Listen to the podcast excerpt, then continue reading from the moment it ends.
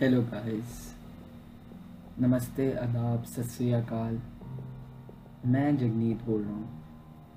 Welcome to politics person तो आज हमारा पहला पॉडकास्ट है वेरी एक्साइटेड फॉर दैट तो पहले पॉडकास्ट का टॉपिक मैंने सोचा और अपने कुछ एक दोस्त से भी बात करी तो क्या रखा जाए? तो हमने मेन इशू उठाया, Congress party. The decline of the Congress party अब आपकी इन्फॉर्मेशन के लिए बताता हूँ। कांग्रेस पार्टी जो है, वो 140 साल पुरानी पार्टी है। उसका गठन, उसकी फॉर्मेशन 1885 में हुई थी बॉम्बे में। अब हम जो उसकी पुरानी हिस्ट्री है, जो उसका राइज है इंडिया की हेल्म ऑफ़ अफेयर्स में थी, उसमें हम अभी बात नहीं करेंगे। क्योंकि उसके लिए मैंने डिसाइड किया कि I will make a separate podcast series about the Congress party till 1984 आज जो हम बात करेंगे वो है Congress party after 1984 after the assassination of Indira Gandhi. क्या बदल गया कांग्रेस में कि आज जो कांग्रेस है हमारे पास, जो 2021 की कांग्रेस है, वो पहुँची। आज कांग्रेस के पास 10 परसेंट सीट्स भी नहीं है लोकसभा में। मतलब not even it's the official party of opposition इतनी बुरी हालत है, दो कंजेकेटिव जनरल इलेक्शंस हार चुकी है कांग्रेस। यहाँ पहुँची कैसे? जो पार्टी एक टाइम पे कंट्री के एक एक कोने पे राज करती थी, वो यहाँ कैसे पहुँची? उसके रीजंस क्या हैं? हम उस पर एनालिसिस करेंगे। बस, आज का यही एजेंडा है तो शुरू करते हैं।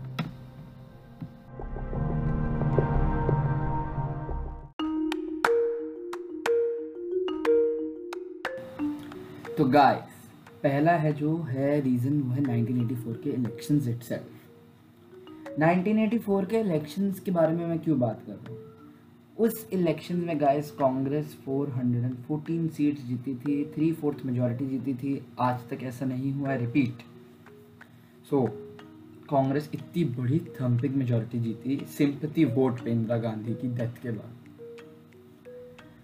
तो ऑलमोस्ट हर एक जगह कंट्री की, सारी स्टेट्स में कांग्रेस की गवर्नमेंट्स बन गई। कांग्रेस ने एक तरीके से सफाया कर दिया बाकी पार्टीज़ का। राजीव गांधी, जो इंदिरा गांधी के बड़े बेटे थे, वो प्राइम मिनिस्टर बन गए इंडिया के। अब क्या प्रॉब्लम है? 1984 में इलेक्शंस हुए और 1985 में सुप्रीम कोर्ट का शाह बानो केस, मोहम्मद अहमद खान वर्सेस शाह बानो के केस में जजमेंट आता है राइट टू एलमनी का। कि मुस्लिम वुमेन को एलमनी मिलेगा और कोर्ट इंटरफेयर करेगा डाइवोर्स के लिए। बट इससे क्या हुआ, जो मुस्लिम गुट थे, जो मुस्लिम ग्रुप्स थे हार्डलाइनर्स वो गुस्सा हो गए। तो राजीव गांधी की गवर्नमेंट ने एक्ट ऑफ़ पार्लियामेंट से Muslim women protection of rights on divorce act 1986 pass करके उन्होंने judgement of the supreme court को पलट दिया। और उन्होंने जो right of Muslim divorcees to alimony था फ्रॉम देयर फॉर्मर हस्बैंड उसको 90 डेज़ कर दिया। मतलब ये करा। मुझे बहुत गलत हो गया। इससे राजीव गांधी की गवर्नमेंट की जो इमेज थी वो बिगड़ गई हिंदू समाज के सामने। मतलब एक तरीके से वो मुस्लिम्स को बचाने वाली माइनॉरिटी प्लीज़र बन गई, जिसके ऊपर बीजेपी ने बहुत बैंकिंग करी। ये हम बीजेपी की राइज वाले पॉडकास्ट में करेंगे जो अगला आएगा। तो ये हो गई पहली गड़बड़। दूसरी गड़बड़ हुई क्या? Guess Bofors scandal Bofors scandal हुआ, उससे बहुत ज़्यादा इमेज डेंट पड़ा। इमेज डेंट अच्छा खासा पड़ गया कांग्रेस के एंड मतलब कि राजीव गांधी जो इतने पॉपुलर थे, इतने popular prime minister one of the he was the youngest prime minister and one of the most popular prime minister in the country उनकी पॉपुलैरिटी माइनस में चली गई नेगेटिव रेटिंग हो गई और प्रॉब्लम हो गई। उनके खुद के डिफेंस मिनिस्टर जो उस टाइम पे डिफेंस मिनिस्टर थे, विश्वनाथ प्रताप सिंह, और फाइनेंस मिनिस्टर थे, उन्होंने रिज़ाइन कर दिया और अपनी पार्टी बना दी जनता दल, जो कि 1989 में पावर में आ गई। उनका एक बहुत तेज़ी से राइज हुआ विश्वनाथ प्रताप सिंह का। वो इलाहाबाद से इलेक्शन जीते एंड 1989 के जो जनरल इलेक्शन थे, उसमें कांग्रेस को मुँह की खानी पड़ी। कांग्रेस 200 का फिगर नहीं क्रॉस कर पाई, पहली बारी किसी इलेक्शन में। रीजनल पार्टीज़ का राइज हुआ, एक फ्रैक्चर्ड मैंडेट दिया कंट्री ने। पहली बारी कोलिशन एरा जो था, वो शुरू हो गया। ठीक है? तो 1989 तक की कहानी मैंने आपको ये बताई। अब आगे क्या हुआ? अब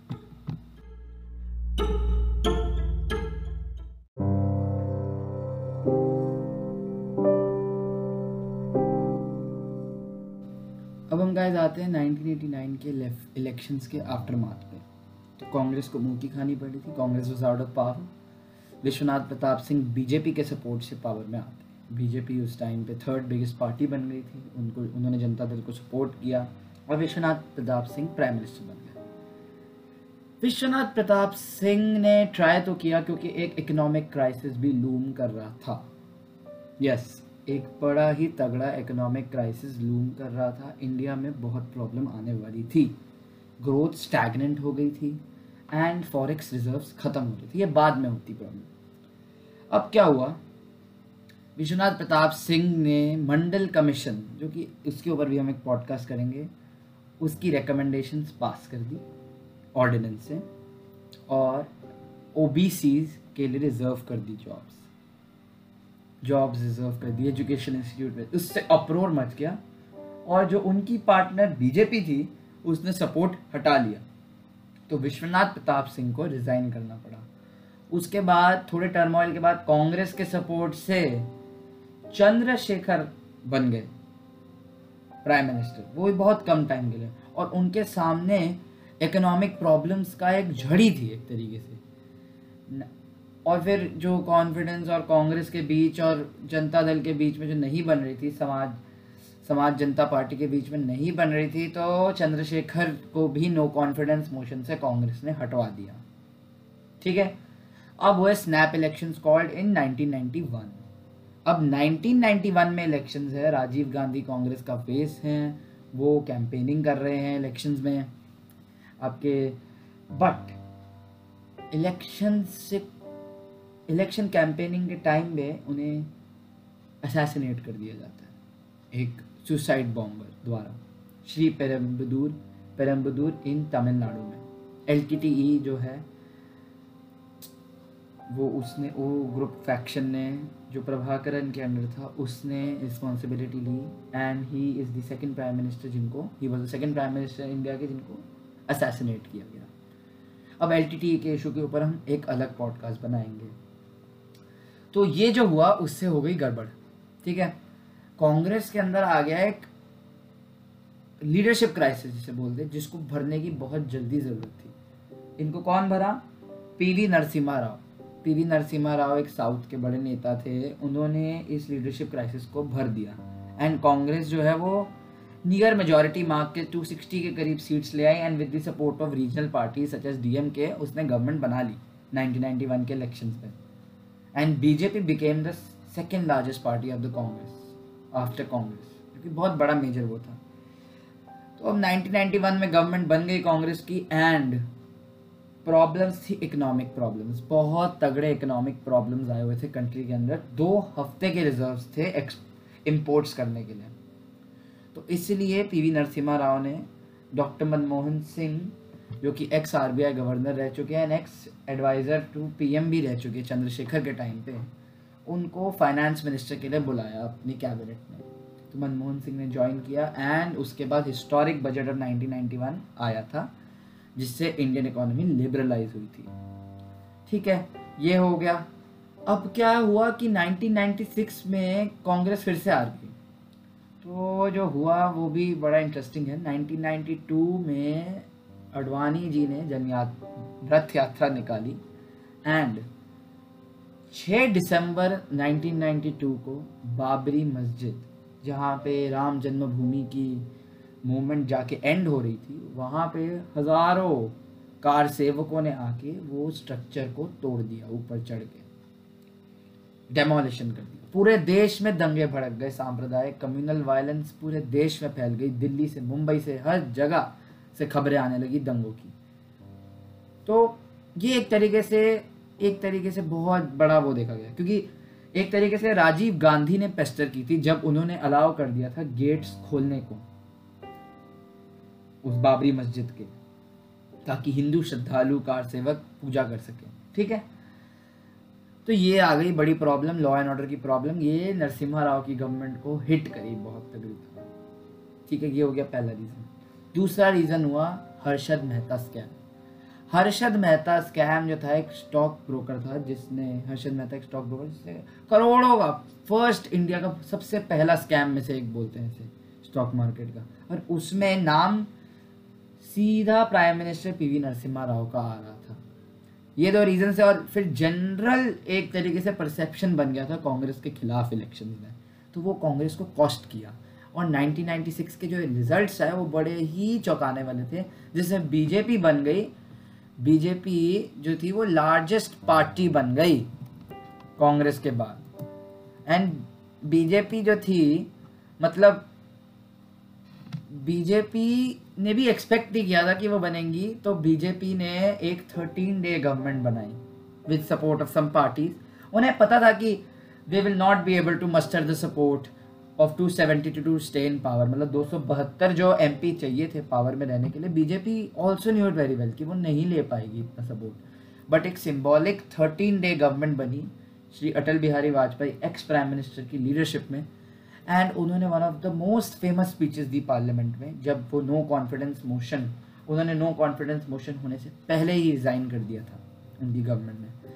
अब फिर एक तरीके से ना एरा ऑफ़ क्या बोलूँ मैं, एक सही वर्ड अगर मैं ढूंढूँ era of confusion era of instability आ गया इंडियन पॉलिटिक्स में। तो जैसे ही अटल बिहारी वाजपेयी ने रिजाइन किया, कांग्रेस के सपोर्ट से जनता दल के एच डी देवे गौडा को बना दिया गया prime minister he was from Karnataka chief minister of Karnataka रह चुके हैं। He was a very stalwart kind of politician उनकी बहुत रेवरेंस थी। वो बन गए प्राइम मिनिस्टर अब कांग्रेस, अब उन्होंने क्या किया? एच डी देवे गोडा ने एक केसेस खुलवा दिए कांग्रेस पार्टी के खिलाफ। एंड कांग्रेस इससे हो गई गुस्सा। तो उन्होंने कहा we will not support H D Deve Gowda please remove remove him तो कांग्रेस ने कहा we will pass a no confidence motion against Gowda if Gowda is not remove ठीक है? अब जो एच डी देवे गोडा है, उन्होंने भी रिजाइन कर दिया। उसके बाद कौन है Inder Kumar Gujral from the state of Punjab he was an ex minister in Congress during Indira Gandhi tenure I and B minister थे इंफॉर्मेशन एंड ब्रॉडकास्टिंग के। एंड अभी जनता दल पंजाब से थे तो उन्होंने गवर्नमेंट की रीन संभाली। ही वॉज़ द वो फाइन वो एक्सटर्नल अफेयर्स के मिनिस्टर्स भी उन्होंने अपने अंडर रखा ही एंड कांग्रेस की फिर उनसे भी अनबन हुई और उन्होंने भी उनको भी रिजाइन करवा दिया। क्योंकि कांग्रेस में सीताराम येचुरी जो उस टाइम सीताराम येचुरी बोलो, सीताराम केसरी जो उस टाइम पे कांग्रेस के प्रेसिडेंट थे, वो खुद प्राइम मिनिस्टर बनना चाहते थे। He wanted to be the prime minister but ऐसा नहीं हो सकता था क्योंकि बाकी पार्टीज़ नहीं एग्री कर रही थी। ना ही the left front was agreeing on Congress leadership ना ही the Janata Party Janata Dal. So another election was called and country एक तरीके से डिस्पेयर में चली गई कि अब क्या होगा? अब फिर एक और इलेक्शन होता है 1998 का। 1998 में again BJP becomes the largest party अब एनडीए एक बनाया है बीजेपी ने। एक अलायंस बनाई है बीजेपी ने। इनके पास 272 एमपीज थे। बट जब ए आई ए डी एम के जो जयललिता की पार्टी है, उनके कुछ एम उनकी पार्टी ने जब सपोर्ट हटा लिया 18 एम ने सपोर्ट हटा लिया, क्योंकि क्योंकि बीजेपी गवर्नमेंट ने डिनाई कर दिया डीएमके के ऊपर केस लगाने से, उनको इम्प्रिजन करने से। ठीक है? तो ये हुआ कि जयललिता ने सपोर्ट हटाया और ये गवर्नमेंट थर्टीन मंथ्स में गिर गई। ठीक है? थर्टीन मंथ्स में गिर गई और प्रॉब्लम हो गई। अब प्रॉब्लम हो गई फिर से कि कौन बनेगा? प्रधानमंत्री, कौन बनेगा? प्राइम मिनिस्टर अटल बिहारी वाजपेयी फिर से रह गए। बीजेपी फिर से रह गई। अब क्या हुआ? बड़ी इंटरेस्टिंग चीज़। बीजेपी ने और कॉम्प्रिहेंसिव कोएलिशन अलायंस बनाने की ट्राई करी। एंड उसका रिज़ल्ट क्या आया? जब नेक्स्ट इलेक्शन हुए 1999 में after almost three years of instability country को एक stable government milli under the leadership of BJP and Atal Bihari Vajpayee NDA की गवर्नमेंट आई, जिसके पास मोर देन 290 एमपीज का सपोर्ट था। तो ये हो गया एकदम ठीक से कि भी एक stable government I and NDA was very popular NDA ने स्वेप्ट कर दिया था हिंदी हार्टलैंड में, जो उत्तर प्रदेश रीजन था, Haryana region Madhya Pradesh, Chhattisgarh, Gujarat, Rajasthan, Himachal, Uttarakhand all these regions are swept by NDA and NDA के अलायंस जो सबसे पुराने अकाली दल, शिरोमणि अकाली दल जो था in Punjab Shiv Sena in Maharashtra and Telugu Desam Party in Andhra Pradesh तो ये सबने बहुत मदद की इनकी मेजोरिटी मार्क क्रॉस करने में। अब गवर्नमेंट आराम से चली एंड एनडीए ने बहुत कुछ अचीव किया। एनडीए ने हिस्टोरिक जो बजट था, उसको कंटिन्यू रखा। सारी गवर्नमेंट्स ने जो इकोनॉमिक लिबरलाइजेशन का बजट था, उसे कंटिन्यू रखा। मतलब उसमें प्रॉब्लम नहीं आने दी। उसके बाद उन्होंने उन्होंने इकोनॉमिक ग्रोथ को सस्टेन किया। कंट्री में नेशनल हाईवे सिस्टम बनाना शुरू किया। एक बहुत कॉम्प्रिहेंसिव गोल्डन क्वाड्रिलेटरल सिस्टम जो आज मुंबई, दिल्ली, चेन्नई, कोलकाता, ये जो फोर मेट्रो सिटीज़ है, उसको ही नहीं, आज बहुत एक्सपैंड हो चुका है।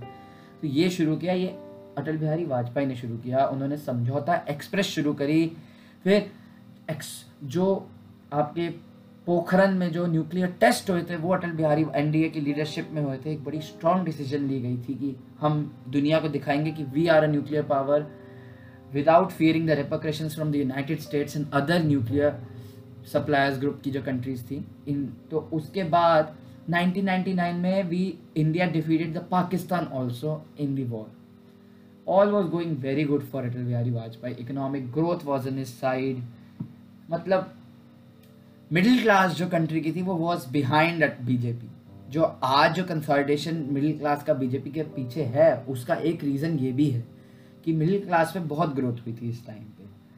बट जब 2004 का इलेक्शन आया, उससे पहले पहले एक क्लियर डिस्पैरिटी थी। बीजेपी ने और एनडीए ने एक स्लोगन दिया इंडिया शाइनिंग बट आप इंटरव्यूज़ उठा के देखो लोगों के।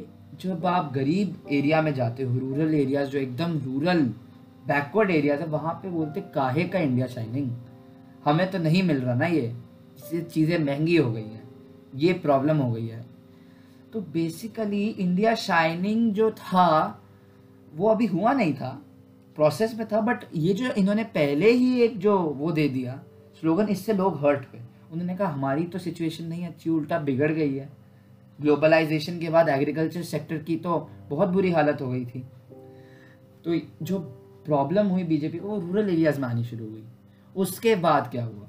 उसके बाद जो मेजर टर्न था, वो हुआ 2002 गुजरात राइट्स गुजरात राइट्स को एक तरीके से बीजेपी के ऊपर ब्लॉट देखा गया। Even Atal Bihari Vajpayee was very sad very sad after this and he wanted उन्होंने पर्सनली कहा है बड़े लोगों से उनकी एक बुक में भी मैंने पढ़ा था कि he wanted to remove Narendra Modi from chief ministership of Gujarat but नहीं हटाया क्योंकि बीजेपी का जो पूरा नेशनल एग्जीक्यूटिव था वो नरेंद्र मोदी के सपोर्ट में था.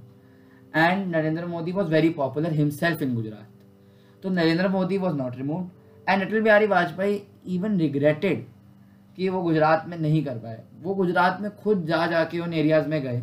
तो गोधरा इंसिडेंट के ऊपर हम एक अलग पॉडकास्ट करेंगे ताकि आपको समझ आए अच्छे से। अब गोधरा इंसिडेंट में क्या हुआ? बहुत ज़्यादा कम्युनल वायलेंस हुआ गुजरात में।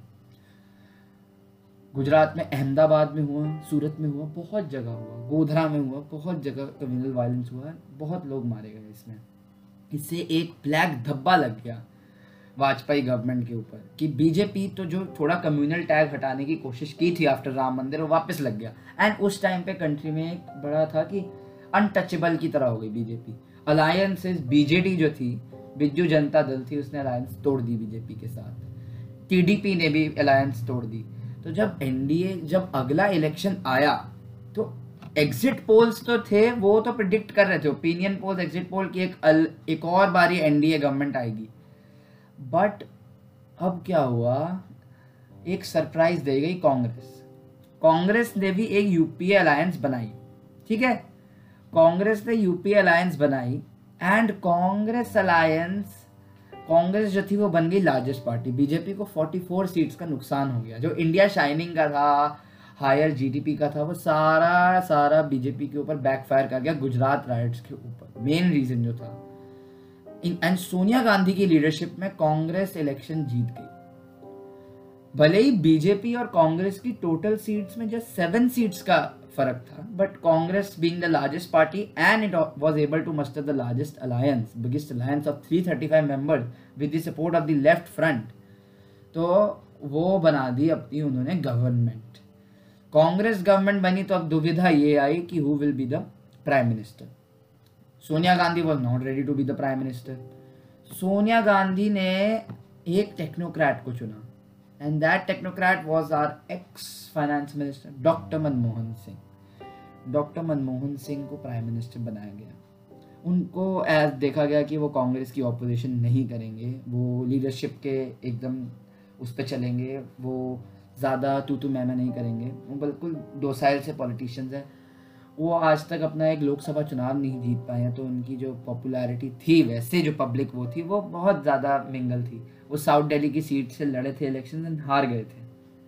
वही तो यही बात है, वो राज्यसभा से बनाए गए प्राइम मिनिस्टर एंड क्या हुआ कि अब उन्होंने कमान संभाली कंट्री की।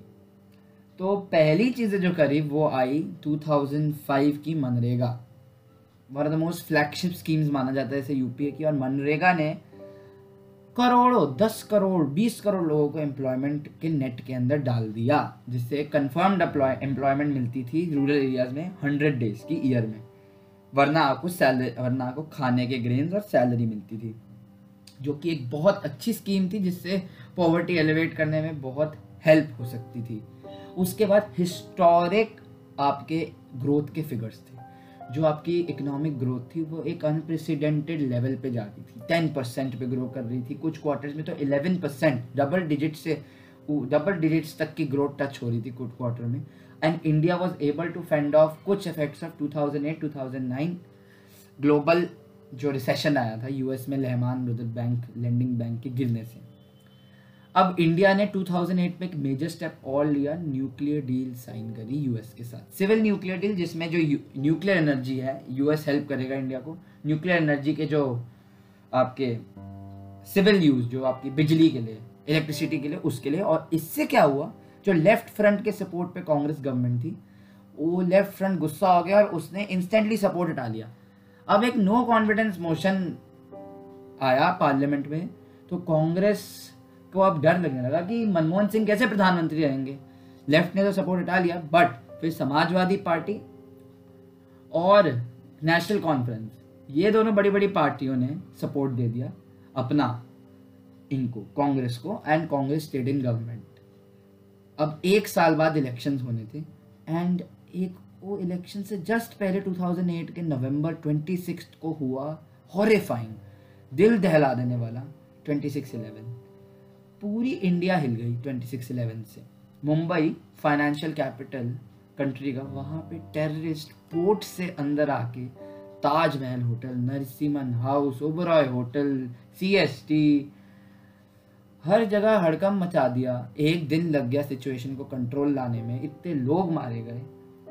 And BJP was lambasting on मतलब लैम्बास्ट मोड पे आ गई। वो एकदम पीछे पड़ गई कांग्रेस के कि ये क्या हुआ? नरेंद्र मोदी ने कहा कि ये क्या है? कि कोई भी आके हमारे देश में घुस आके हमारे होटल्स में गोली चला देगा, ये कर देगा, वो कर देगा।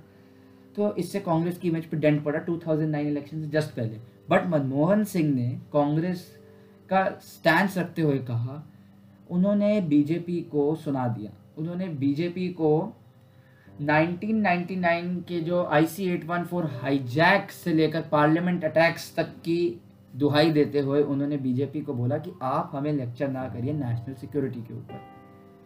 और इंडिया ने कहा कि हमने रिस्पांस दिया है पाकिस्तान को ऑल वो रिस्पांस इतना वो नहीं था डिप्लोमेटिक टाइज तोड़े थे एंड शेलिंग हुई थी। एंड बट अकाउंटेबिलिटी शोन करी गई थी। महाराष्ट्र के होम मिनिस्टर ने रिज़ाइन कर दिया था इसके बाद, जो कि बहुत बड़ा स्टेप है। अब इतनी अकाउंटेबिलिटी दिखती नहीं है कंट्री में।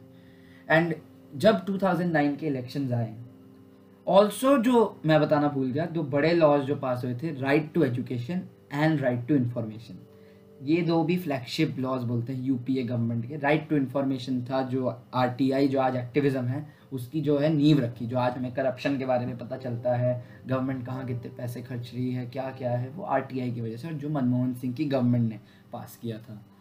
और जो आरटीई है राइट टू एजुकेशन वो प्राइमरी एजुकेशन चौदह साल तक जो कंपलसरी करने वाला था, वो है, जिससे बड़े सारे लोगों को अब एजुकेशन की उसमें लाया गया है एम्बिट के। तो ये तो हमने बात कर ली 2009 के इलेक्शन से रन अप तक। अब 2009 के इलेक्शन में क्या हुआ? जो सारे एग्जिट पोल्स थे, वो प्रिडिक्ट कर रहे थे there would be a hung assembly किसी की मेजोरिटी नहीं। बट स्टन हो गए। जब इलेक्शन के रिजल्ट्स पूरे होना शुरू हुए और कांग्रेस ने खुद 200 का फिगर पार करा एंड खुद 200 तो क्रॉस किया। जो कांग्रेस के अलायंस थे, वो भी 260 प्लस चले गए। तो अब एक यूपीए मेजोरिटी आई। जिसमें 2009 से 2014 तक रूल किया एंड वो रूल ऐसा था गाइस कि वो कांग्रेस को डुबा गया।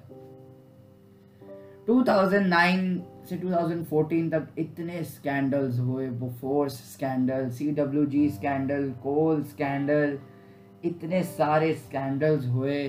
फिर निर्भया का रेप हुआ, जो 2012 का इतना बड़ा इशू बन गया। एंड उसके बाद एंटी करप्शन मूवमेंट जो अन्ना हजारे, अरविंद केजरीवाल, प्रशांत भूषण, इनका था, वो कांग्रेस को डेंट मारा। एंड दिस ऑल ये जो एक तरीके से एक्सप्लोजन हुआ एंटी कांग्रेस नैरेटिव का 2009 से 14 के बीच में दैट वाज द बोलते हैं ना, कफन के अंदर कील मारना। हिंदी में एक मुहावरा है, कफन में कील ठोकना। वही हो गया एंड कांग्रेस वाज डेसिमेटेड ये हुआ क्योंकि इससे क्या हुआ? ये सब तो चीज़ें हुई। साथ में 2009 के बाद inflation was also on the rise and inflation reach 12 percent इतनी तेज़ी से इन्फ्लेशन बढ़ रही थी। पेट्रोल और डीजल के प्राइस इतने हाई हो गए थे। एलपीजी के प्राइस इतने हाई हो गए थे। कंट्री में एक तरीके से डिसकंटेंट हो गया था नेशनल इतनी बड़ी इंडियन नेशनल कांग्रेस को लेकर। प्लस जो प्राइम मिनिस्टर का साइलेंस रहा है prime minister was not a vocal one he never use to speak that much in public rallies नहीं करते थे ज़्यादा। तो वो एक तरीके से जनता से जो कनेक्ट था, वो टूट गया कांग्रेस पार्टी का। And that costed them dearly dearly I must say dearly जब नरेंद्र मोदी का राइज शुरू होता है 2014 से लेकर 2012 से शुरू हो जाता है 2012 में Narendra Modi third consecutive term के लिए गुजरात के चीफ मिनिस्टर इलेक्ट होते हैं। वो 2012 में बनते हैं चीफ मिनिस्टर और बीजेपी ने 2013 में ही अपना prime minister prime ministerial candidate declare कर देती है, जो कि बहुत बड़ी चीज़ है। 2013 से वो सारी स्टेट्स के चक्कर लगा रहे हैं। एक साल से ज़्यादा उन्होंने पूरे देश के एक एक कोने में कैंपेन किया पब्लिक ओपिनियन अपनी तरफ़ किया। एंड एक मतलब टेक्नोक्रेट्स की टीम रखी कि कहाँ कितना टारगेटेड टारगेटेड कैंपेनिंग करनी है, किन ग्रुप्स के ऊपर फोकस करना है ओ के ऊपर करना है एस के ऊपर करना है वुमेन के ऊपर करना है, क्या स्कीम्स लानी है, क्या कैची स्लोगन्स लाने हैं। तो अच्छे दिन, ये तो बहुत फ़ेमस स्लोगन है। अब की बार मोदी सरकार, ये भी बहुत फ़ेमस लोग हैं। तो ये सब कल्मिनेट हुआ 2014 के इलेक्शन रिजल्ट्स में। तो 2014 का इलेक्शन रिजल्ट्स जो था बीजेपी खुद मेजोरिटी ले आई। कांग्रेस के बाद 1984 के बाद पहली बारी था कि कोई पार्टी अपने बलबूते पे मेजोरिटी पे आई। बीजेपी को 283 सीट्स पे सीट्स मिली। एंड कांग्रेस ओनली 44 सीट्स पे सिमट गई। जो पार्टी एक टाइम पे 414 सीट्स पे थी, वो अपने, अब तक के इंडिपेंडेंस से लेकर, अब तक के सबसे lowest tally four four four forty four पे सिमट गई।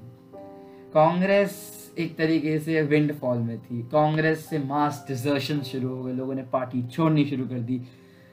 Congress state by state decimate होती गई। राजस्थान, मध्य प्रदेश, महाराष्ट्र, हर जगह कांग्रेस खत्म होती रही। And this was a problem Gujarat, ये सब जगह कांग्रेस खत्म हो गई। एंड अब कांग्रेस का रिवाइवल जो था अब जब हम 2014 से 19 देखे तो स्टेट इलेक्शन में कुछ हद तक कांग्रेस रिवाइवल कर पाई। जैसे राजस्थान, मध्य प्रदेश, छत्तीसगढ़ में जीती कांग्रेस एंड पंजाब में भी ऑल्सो जीती। बट जो मेजर था कांग्रेस की स्ट्रॉन्ग होल्ड्स असम मेघालय, मणिपुर, त्रिपुरा, ये सब चले गए हाथ से। ये सब कांग्रेस के हाथ से निकल गए। प्लस दिल्ली जहाँ पे एक अलग पार्टी का राइज हो वो भी निकल गई हाथ से। आज कांग्रेस दिल्ली में ज़ीरो है। जब 2008 में दिल्ली में जो थम्पिंग मेजोरिटी से कांग्रेस जीती थी, वो आज 2020 में नील है nil and void in Delhi तो ऐसी कई स्टेट्स में कांग्रेस का बुरा हाल हुआ है। एंड गोवा में कांग्रेस चली गई, जहाँ पे स्ट्रॉन्ग कांग्रेस थी मतलब बड़ी स्टेट्स कर्नाटका में कांग्रेस गवर्नमेंट चली गई, केरला में कांग्रेस गवर्नमेंट चली गई मतलब एक बहुत बुरा हाल हो गया। कांग्रेस में लीडरशिप क्राइसिस हो गया। राहुल गांधी की इमेज एक तरीके से बहुत ख़राब थी। मतलब एक तरीके से बड़े विम्सिकल से कैंडिडेट जिनको थोड़ी सी भी नॉलेज नहीं है, जो बड़े मतलब सीरियस नहीं है। उनकी तरह की इमेज थी एंड कांग्रेस को कोई इस लीडरशिप क्राइसिस से निकाल भी नहीं सकता था। 2019 इसी उसमें गए हैं एंड 2019 में बीजेपी ने फिर रिकॉर्ड बना दिया 303 पार्लियामेंट्री सीट जीतकर। नरेंद्र मोदी ने फिर से इंडिया को जीत लिया। ये हुआ 2019 तक का कांग्रेस का सफ़र। अब जो छोटे छोटे इलेक्शन आए हैं स्टेट के तो कांग्रेस ने किसी तरह गठबंधन बना के जी महाराष्ट्र में गवर्नमेंट बना ली। उन्होंने झारखंड में भी गवर्नमेंट बना ली, गठबंधन बना के। दिल्ली में ज़ीरो हो गए। प्लस जो उनका जो स्ट्रॉन्ग होल्ड एरिया था, हरियाणा, वहाँ पे वो सेकंड पार्टी बन गए। बट एक एक फाइट दी उन्होंने बीजेपी को, अगर हम ठीक तरह से कहें। उसके बाद जो बाकी स्टेट्स है, आपकी वेस्ट बंगाल में कांग्रेस ख़त्म। बिहार में उन्होंने आरजेडी के साथ अच्छा परफॉर्म नहीं किया, जिससे आरजेडी को नुकसान हो गया, बहुत तगड़ा। अब कांग्रेस जो आज है, वो ओनली 52 एम हैं पार्लियामेंट में और कुछ 30 35 एम है राज्यसभा में। आज की जो कांग्रेस है it's facing from leadership crisis organisation problems financial crunch आज जो कांग्रेस और बीजेपी के बीच है फाइनेंस का ratio it's like hundred to one BJP इतने ज़्यादा फाइनेंस इकट्ठा कर सकती है। तो कांग्रेस की बहुत सारी प्रॉब्लम्स है। And it's still the main opposition party also because Congress के पास ट्वेंटी वन परसेंट का एक वोट है सपोर्टर बेस पूरे कंट्री में। भले ही वो सीट्स में ट्रांसलेट नहीं होता but it has a confirm twenty one percent voter base तो आज जो हमने, इतना जो हमने बात करी कांग्रेस के ऊपर, क्या कांग्रेस रिवाइवल दिखता है साइट्स में? बड़ा मुश्किल है ये। एंड बड़ा हरक्यूलियन टास्क है, बहुत बड़ा टास्क है कांग्रेस का रिवाइवल एंड अगर कांग्रेस रिवाइव होती है तो क्या वो बीजेपी को टक्कर दे पाएगी 2024 में? हमने जो आज पढ़ा है, वो पूरा आज जो हमने बात करी है, वो पूरी कांग्रेस के डिक्लाइन के ऊपर बात करी है। From the main party to being a party of just double digits तो यहाँ से यहाँ तक का सफ़र जो कांग्रेस का रहा है, वो बहुत इंटरेस्टिंग रहा है। होप करता हूँ आपको मज़ा आया होगा। तो थैंक यू फॉर लिसनिंग ये है पॉलिटिक्स पर्सनल